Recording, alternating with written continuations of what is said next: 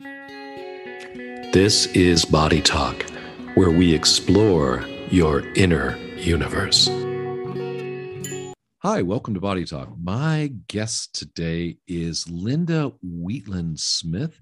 She is a doctor of chiropractic who went to Logan University and is in adjunct faculty at the St. Louis University School of Medicine. And she and I met as part of the International Consortium on Manual Therapies. And I was really struck by her strong voice critical thinking skills, and really good humor. And it's great to have you here. Welcome, Linda. Thank you. It's so fun to be here. We're going to be talking about low back pain today. And Linda, I understand that for you, it's personal. Yes, it is. When I was a young girl in college, I got a job as an orderly in a hospital. And I did not have any training in body mechanics. And I did think of myself as Mighty Mouse. So when they asked me to lift the patients who were getting bypasses for their obesity, I'm like, oh, no problem. And I was in the process of doing that when I felt my back start to tighten up. I did not know what was wrong. I didn't understand one thing about muscles, but I progressed in this tightness over several months until I literally could not stand up. And at that time, I went to the emergency room where a very nice doctor stuck a needle in my back and gave me some muscle relaxants. And by that night, I was dancing. However, that was fun, but that began a cycle of disability, which continued. I was about 19, and I had a cycle of disability that I know will be pertinent to some of your listeners where every year, about once or twice a year, my back would quote go out, and we can discuss what I think that means. It would go out um, dancing, but it wouldn't take. wouldn't take me with it. Yeah. Um, where I would become shifted, I'd be bent over. I couldn't stand up straight. Very uncomfortable to sit. Hard to get out of bed. Sometimes fall on the floor. Very, very, very much uh, very significant disability. I would work my way through that disability and then um, get through it with massage, some chiropractic care. And then when I turned 30, it happened to me again. I was newly in practice as a chiropractor. And I said to myself, this is never happening to me again. And I'm pleased to tell you, been many years, and that has never happened to me again. So I'd like to talk about why and what my approach to back pain is. But I will say that I have had what millions of people have, which is this recurrent acute low back pain. It's not the same as just somebody who has you know chronic low back pain it's right. much more of a disability where they lose function and they can't control their muscles they can't stand up or they'll like sneeze and fall on the floor. Mm-hmm. Yeah, they're fine, and then suddenly it's like wham! I didn't. And then they're anything. not fine. You have some ideas as to what that is when people's backs go out. The first thing I'll start from the outside in towards the disc. So the muscles that surround the pelvis include the lower abdominal muscles and the gluteus medius muscles. And those muscles are if when you just sit all day or you sit with your legs crossed or whatever, it's very common for those muscles to go to sleep. They're just not functioning, and people don't necessarily notice that they aren't functioning. And so those form the outer weakness that allows people. Another thing that happens is their hips, especially in men, that they will have stiff hips. And those stiff hips make it easier for the lumbar spine area to move too much and for it to easily become dysfunctional. So if you say the outer core is unstable, mm-hmm. and then you go inward, you get the little multifidus muscles. Those are the ones that connect to the spine. They've now shown that those become damaged in recurrent back pain. And when they heal, they'll often heal with a little bit of fatty substance. And that fatty substance is not as strong as the original multifidus muscle and No. it makes it easier for that back to go out again. I've seen that on MRIs from Yes. Paul Hodges, who's a researcher out of Queensland, that there's this fatty infiltration that can happen in the multifidus. Exercise can actually change that. That is correct. I think that many people actually get very depressed by this problem because they they don't know when it's going to happen and when it does happen they're so disabled it's very it's very depressing. But there is a road out of this kind of problem. Another thing that happens is there is a big muscle in the back called the quad well it's not that big actually but it's very important called the quadratus lumborum muscle, which attaches into the pelvis and into, um, I think it's about like L123, something like that. Yes, and it uh, attaches to the rib number 12. That muscle becomes dysfunctional by forming and what I think of as trigger points, knots in that muscle, a pattern of damage in that muscle. I tell people that part of your back does not need strengthening exercises. It needs to be treated kindly and in a way that doesn't allow that quadratus lumborum muscle to tighten up because when it tightens up, then all you do is like sneeze or you pick up a pencil or something because you've been using that muscle inappropriately and then the back goes into spasm. So, do you think people just don't know about the quadratus lumborum? Because I got to tell you, when somebody like you describe walks into my office that first time, that's the first place we're going to go, one way or the other, to get them some immediate relief. Even though there's going to Well- be a lot of other things involved, that to me is just prima facie, you might say. So here's what I think. You know the story of the elephant where everyone thinks they have a, a piece of the elephant? Yes, and the, room, Uh-huh, the no on blind in the man. and yeah, Yeah, yeah. When people see who do they see for acute low back pain? Well, many times they'll go to their primary care, or then the next step would be an orthopedic surgeon. right. And the orthopedic in surgeon, there's nothing in between. We're in the wild, wild west of medicine, or healthcare would be a better word. When they're looking for something, they look at the disc. I live my life protecting my disc and the discs of my patients. I'm committed to protecting discs. However, lots and lots of pain is caused not by the disc, or it could be partly because of the disc. But if that quadratus lumborum is dysfunctional, you can cut that disc out all you want, but that person is going to continue to have problems. That's right. So, and that's why I think we get recurrent surgeries for that reason, which I think is terribly sad. When we say people, I think we need to be specific and say the primary care physician doesn't understand the quadratus lumborum. The orthopedic surgeon does not understand the quadratus lumborum, and they are usually the first people that see this kind of patient or the emergency room. and they don't patient. understand the relationship between say the quadratus lumborum and the diaphragm so unless you're going to stop breathing there's always going to be a dysfunctionally tensional relationship between that person's diaphragm and that person's quadratus lumborum hence a big sneeze bending over suddenly and coming back up. That can indeed rupture the disc at the same time certainly is but it's a complex of all those things you're talking about david. And one road out we need to strengthen those lower stomach muscles we've got to get those babies awake and working carefully and a whole nother subject which we could talk about is misguided exercise so one of the worst things I see are people who have gone to Pilates and done the hundreds where they Mhm. hold their legs up in the air and they flap their arms Mhm. because they're over they're trying to strengthen their core but they're overdoing it and the, the person doesn't have the strength in the very small lower abdominals so those need to be taken down to a very small level and then gradually strengthened Well, that's always a good protocol in any kind of strengthening rehab scenario. Since you brought up the exercises, the lower abdominals, and people need to understand there's three sets of abdominals. You have upper abdominals, lower abdominals, and then the rectus abdominis. Mhm. I think you need to isolate out those. And you can begin with just simple pelvic tilts, pelvic tilts with little leg slides, pelvic tilts with leg slides that then you lift one leg and then the other.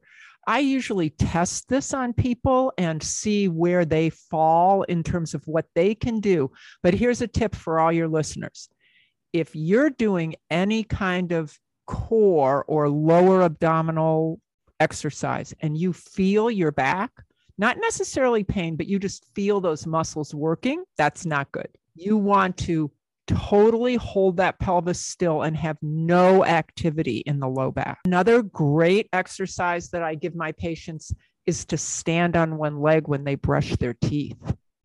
Now, the one thing I love about this is no one can tell me that they don't have time. Secondly, that is also accessing the gluteus medius, which is a little hip muscle mm-hmm. that has to do with stabilizing the pelvis, also. Well, you can get at it by standing on one leg, you can get at it by lying on your side and doing little leg lifts.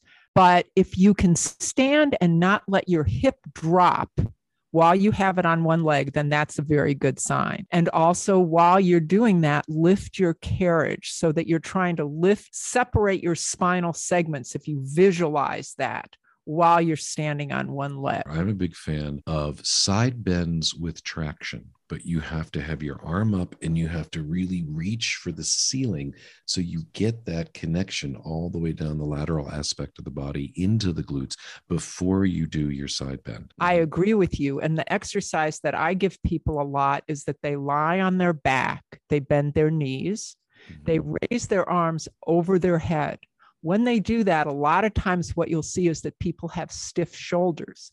And those stiff shoulders also contribute to their recurrent back pain. But when they bring their arms over their head, they stretch the latissimus dorsi, that big posterior muscle.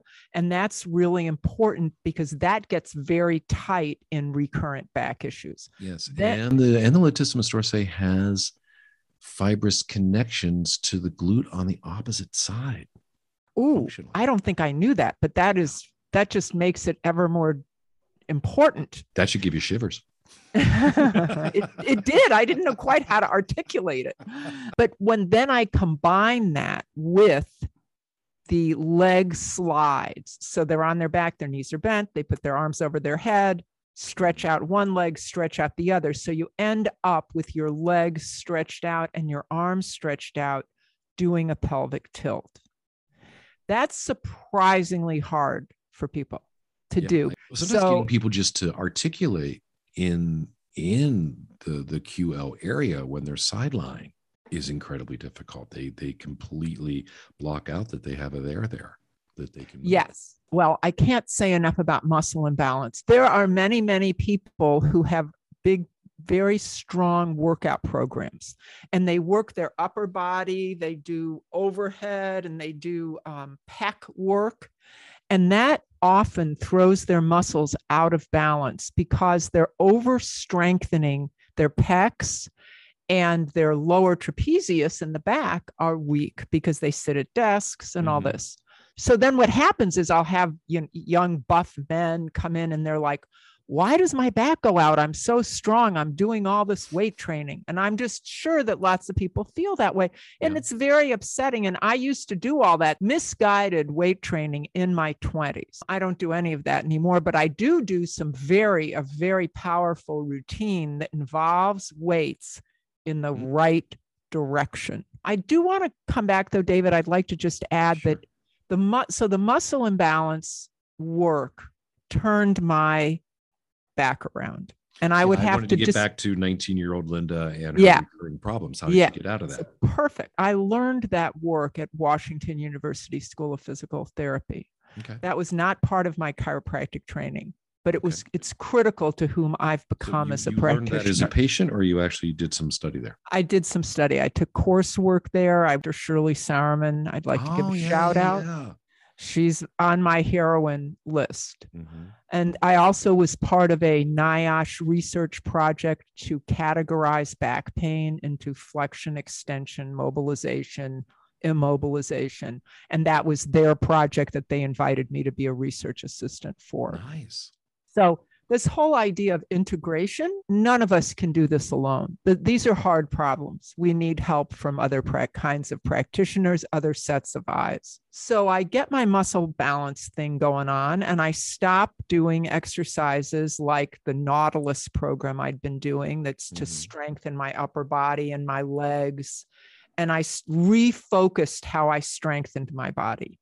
At the same time, I had a yoga routine. Now, just the yoga routine did not stabilize my back. And I want to make that really clear to your yeah. listeners. Yoga is great yoga, it's like saying food. It's like which yoga? Well, yeah, I was just going to say, yeah, yeah, okay, but maybe it wasn't the right kind of yoga program. To well, I think it was missing. I don't think any yoga has these stabilization pieces. Yeah, that I'm talking about. Mm, I'm, I'm in, in, of one or two people who I think whether it was part of their training or just something that they maybe something that they figured out. It's like, yeah, yeah. I have people come to see, well, I went to Pilates to fix my shoulder. I'm like, well, Pilates doesn't fix shoulders. That's not what Pilates does.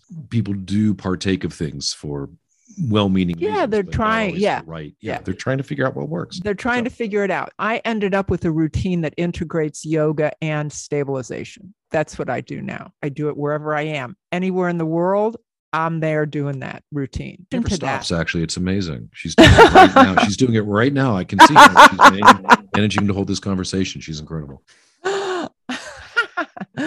Then I'm aware of my back. Is there a knot in the back that's forming? Is there a kink in my neck? I have an incredible massage therapist that works on me once a month. Understanding when things are becoming dysfunctional before they become dysfunctional. Yes. That is a big deal. Looking for range of motion. I've had lots of patients come in, especially women, only to find out that they've lost range of motion in their hip and they didn't even know it because they didn't test their hips. So being aware of my range of motion and when I've lost some of that and I need some help to get it through chiropractic care, massage therapy, acupuncture. Those are my main hands on mm-hmm. processes that I go through. But having that doorway, visualizing that entire spectrum of these are my helpers. And then I have the part I do, which is my routine of stabilization and yoga. And then the third part, which was really important to me when I was getting through this in the really bad days, is meditation. And meditation in a certain position with my legs up over a chair, mm-hmm. lying on my back, which that position, it's my understanding, takes the most pressure out of the disc and low back. Interesting, because I do. I've always been under the impression that that position. So we're talking about basically sitting on a chair, but you're on the floor. So your legs are at 90 and your knees are bent and your calves are at 90 and completely supported. Your low back. Yeah. It would sort of be like the yoga posture where your legs are up the wall. Yeah. Except in this case, oh, okay. But now they're over a chair. Yeah. They're bent. That also puts the bones of the hip and the legs in a position that shortens the muscles enough that they don't need to work to hold that position because you're completely supported and the hypertonic muscles can shut off if you stay in it long enough well, now, David, you may be explaining to me why that was helping my back so much because I did not know that piece that you just explained to me right there. But I love that. That makes mm-hmm. complete sense. When they talk about pain in the brain as being one thing that's happening, learning how to quiet your brain mm-hmm. with meditation in that posture for 20 minutes to 30 minutes every day, which is what I did and I still meditate like that actually, mm-hmm. um, is that's great. Fits exactly with what you just said, mm-hmm. right? You're in that position long enough that you let things calm down. And then when you combine that with the relaxation response, which is really meditation, is the yes. relaxation response, now you've combined things to help solve your back problem. Well, I've, I've got something that's going to blow your mind. Uh, we did a study at the Integrative Medicine Center here at Pitt where we looked at low back pain and meditation and what was discovered. And there was a, the pilot study uh, started strong and ended with very few people who made it to the finish line, but the, the results were intriguing. So they did it again with a sample this time of a couple hundred people and they gauged a 35% reduction in the perception of low back pain. Uh, they were not able to actually measure any change in the mechanical aspect of the low back pain, but the perception changed enough to be significant. So, my question would be what position did they meditate in? You know what? That's a really good question. That's probably sitting and not yes. what we're talking about. And what does sitting do? It puts six times more pressure on the disc. I think the only reason people sit when they meditate is because it's like a. It's always been done that way. It's been done that way. It's like goes back to all the gurus. They think they have a higher chance of enlightenment, but I just think it's not true. So, so let's get, let's use that as a detour to get back to the disc. Okay, everybody, right now, lay on your backs. If you're sitting, put your legs up over the chair. Put your legs up over the chair, so we're not putting six times more weight through that disc that Linda's going to unpack for us the first thing I'll start with is that in a normal population of people, and I'm not sure the age on this, I'm not sure the age, but I know they're adults. At least 40% of people who got MRIs of a normal population with no back pain had ruptured discs. So, the first thing to know when people get a diagnosis of degenerative disc or ruptured disc it does not mean that they need surgery. It's possible that maybe, as a very, very, very, very, very last resort, that they will end up with surgery. It's just so different than some other things that you can see on an MRI, like a tumor or something. It's just totally different. Our backs, over time, lose water in the disc. Um, I mean, just a little primer on discs. So, discs separate the bones in the spine and they act as shock absorbers. Interestingly, they have surrounding them fibers called annular fibers, mm-hmm. and those fibers are very tough. If you compress the spine, it's very, very hard to break the annular fibers. But if you rotate the spine, that allows for shearing of those annular fibers much more easily. There's no ligaments like there are anterior and posterior. the way it works is that there's a longitudinal ligament and the anterior longitudinal ligament, right?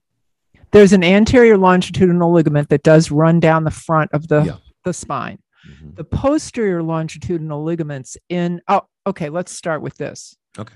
L4, there's five lumbar segments, and then it goes into the sacrum, which is S1. So there's five bones that each have discs between them. I'd say 95% of lumbar disc injuries are between L4, 5 and 5, 1. And this is L5, S1. So way down low by the sacrum. Anybody who's had back pain will be familiar with that feeling across the low back. There are many reasons for this. One I've talked about, which is the weakness in the core muscles in that area.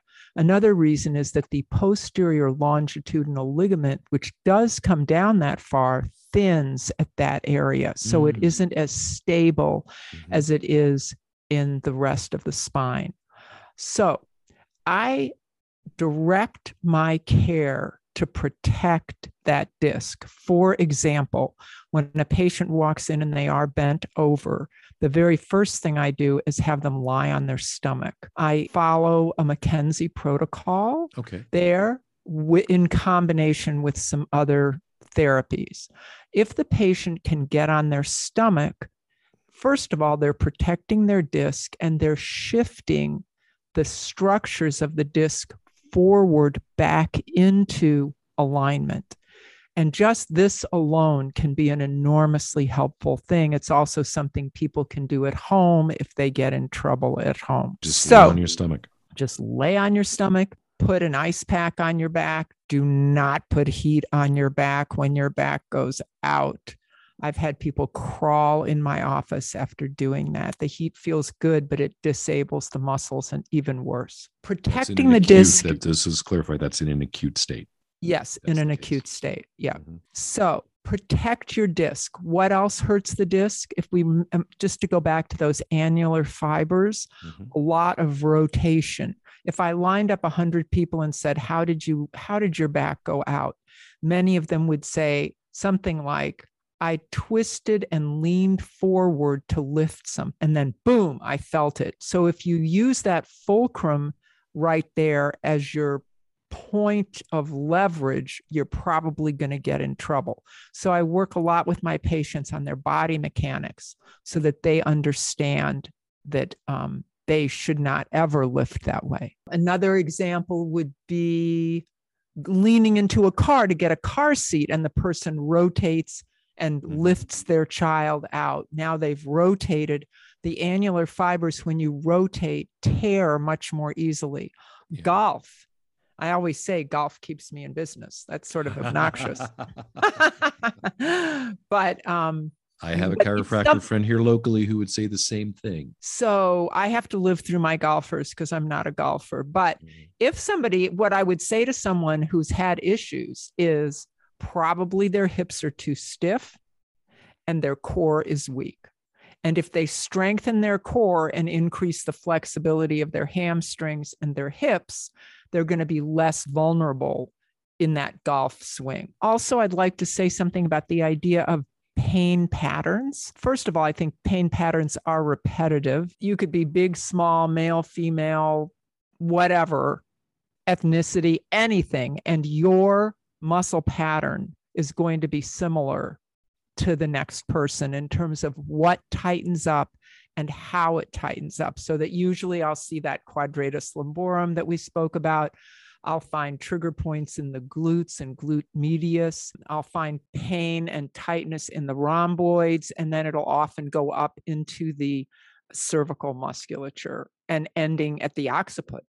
So that it's a whole channel of pain. When I want to deal with a patient, I want to deal with all of that.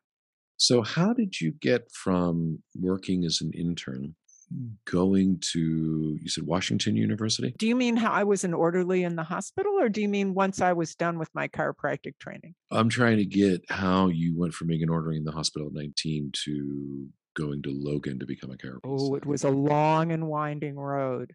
My first love was theater. I, am laughing. I'm laughing, ladies, and and etc. Because um, I know Linda, and I'm not surprised to hear that.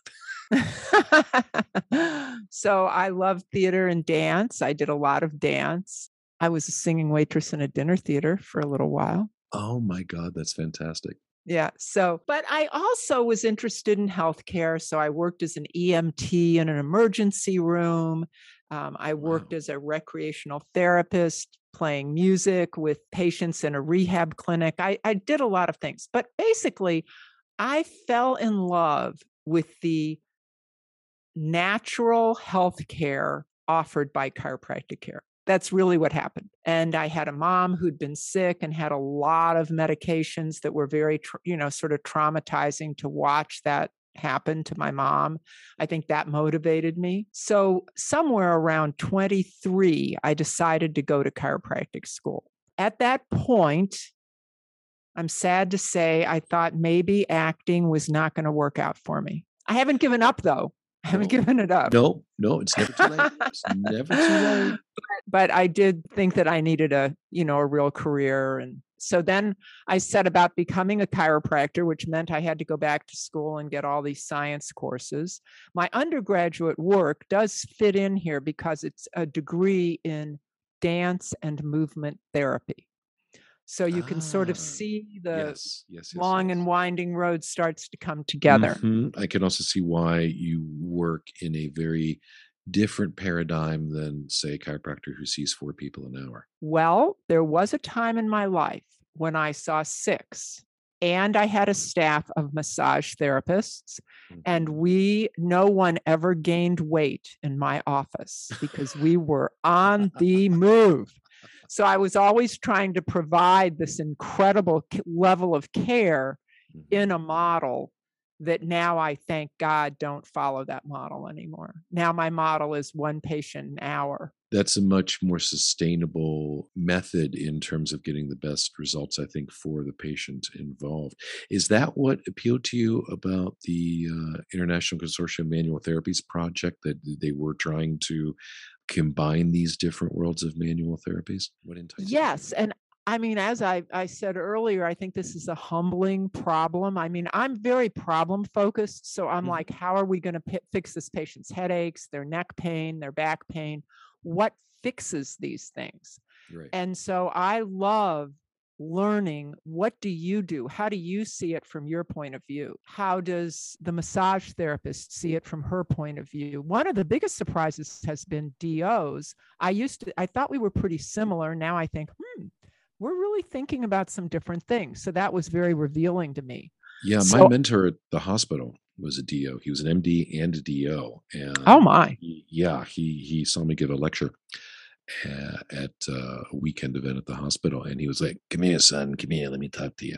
Uh, and he he was saying, you know, maybe they should call osteopaths fasciopaths. So I was equally surprised because my lens into osteopathy was through him, which is a little bit different than how broad we're going. It's pretty exciting stuff. I don't want to use the word justify, but you know when you really have to present what you do and your rationale for doing it to a bunch of people who are similar but different you really have to, um, to up your game a little to Yeah. be precise And we, um, I've done this at Washington University. What we would do is take a case like a sacroiliac joint dysfunction, and the PT would present what her exercise approach would be, and then I would present what my hands on approach would be. And that was very revealing. So I love this dialogue. There's no way I want to live in my little silo. we're, rapidly coming up uh, at the end of our time here today and i feel like we've barely scratched the surface I do Uh, too. but you know yeah well we'll, we'll have you on again we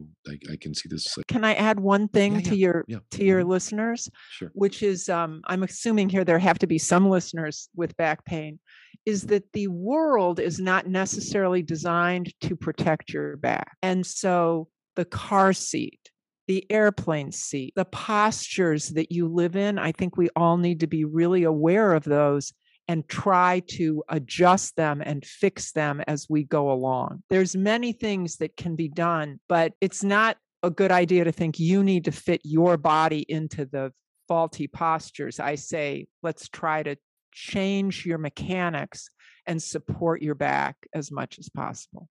We you and I are very similar in that regard. We employ different tools and methods, but we're very similar in philosophy. And you got me thinking about what's one of the best, most reassuring things another person can say to another human being.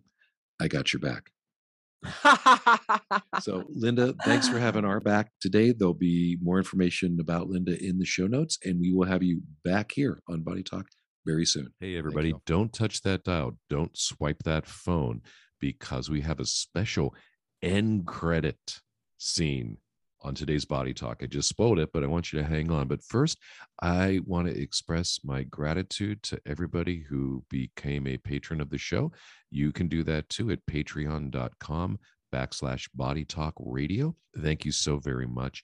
And I also want to thank everybody out there who listens every week because we are in a world now where everything is vying for your attention. We talk about the attention economy, which I am now a part of. And it just really means a lot to me when I hear from people who tell me how much they enjoy the show and listen to it every week. Thank you for making Body Talk part of what you pay attention to. And I will do my part to make sure it continues to be worth paying attention to.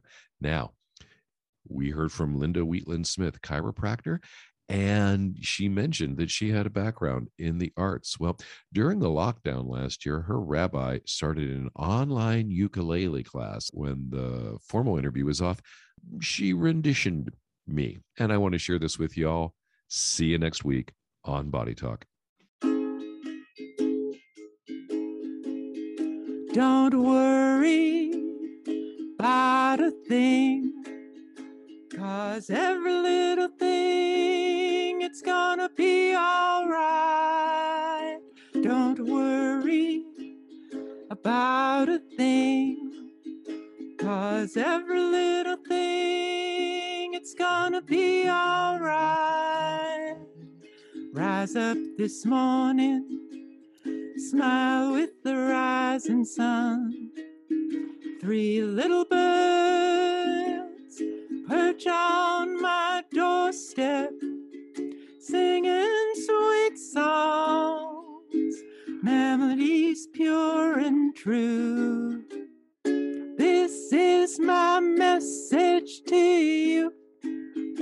Don't worry about a thing. Cause every little thing, it's gonna be alright. Don't worry about a. Cause every little thing, it's gonna be alright.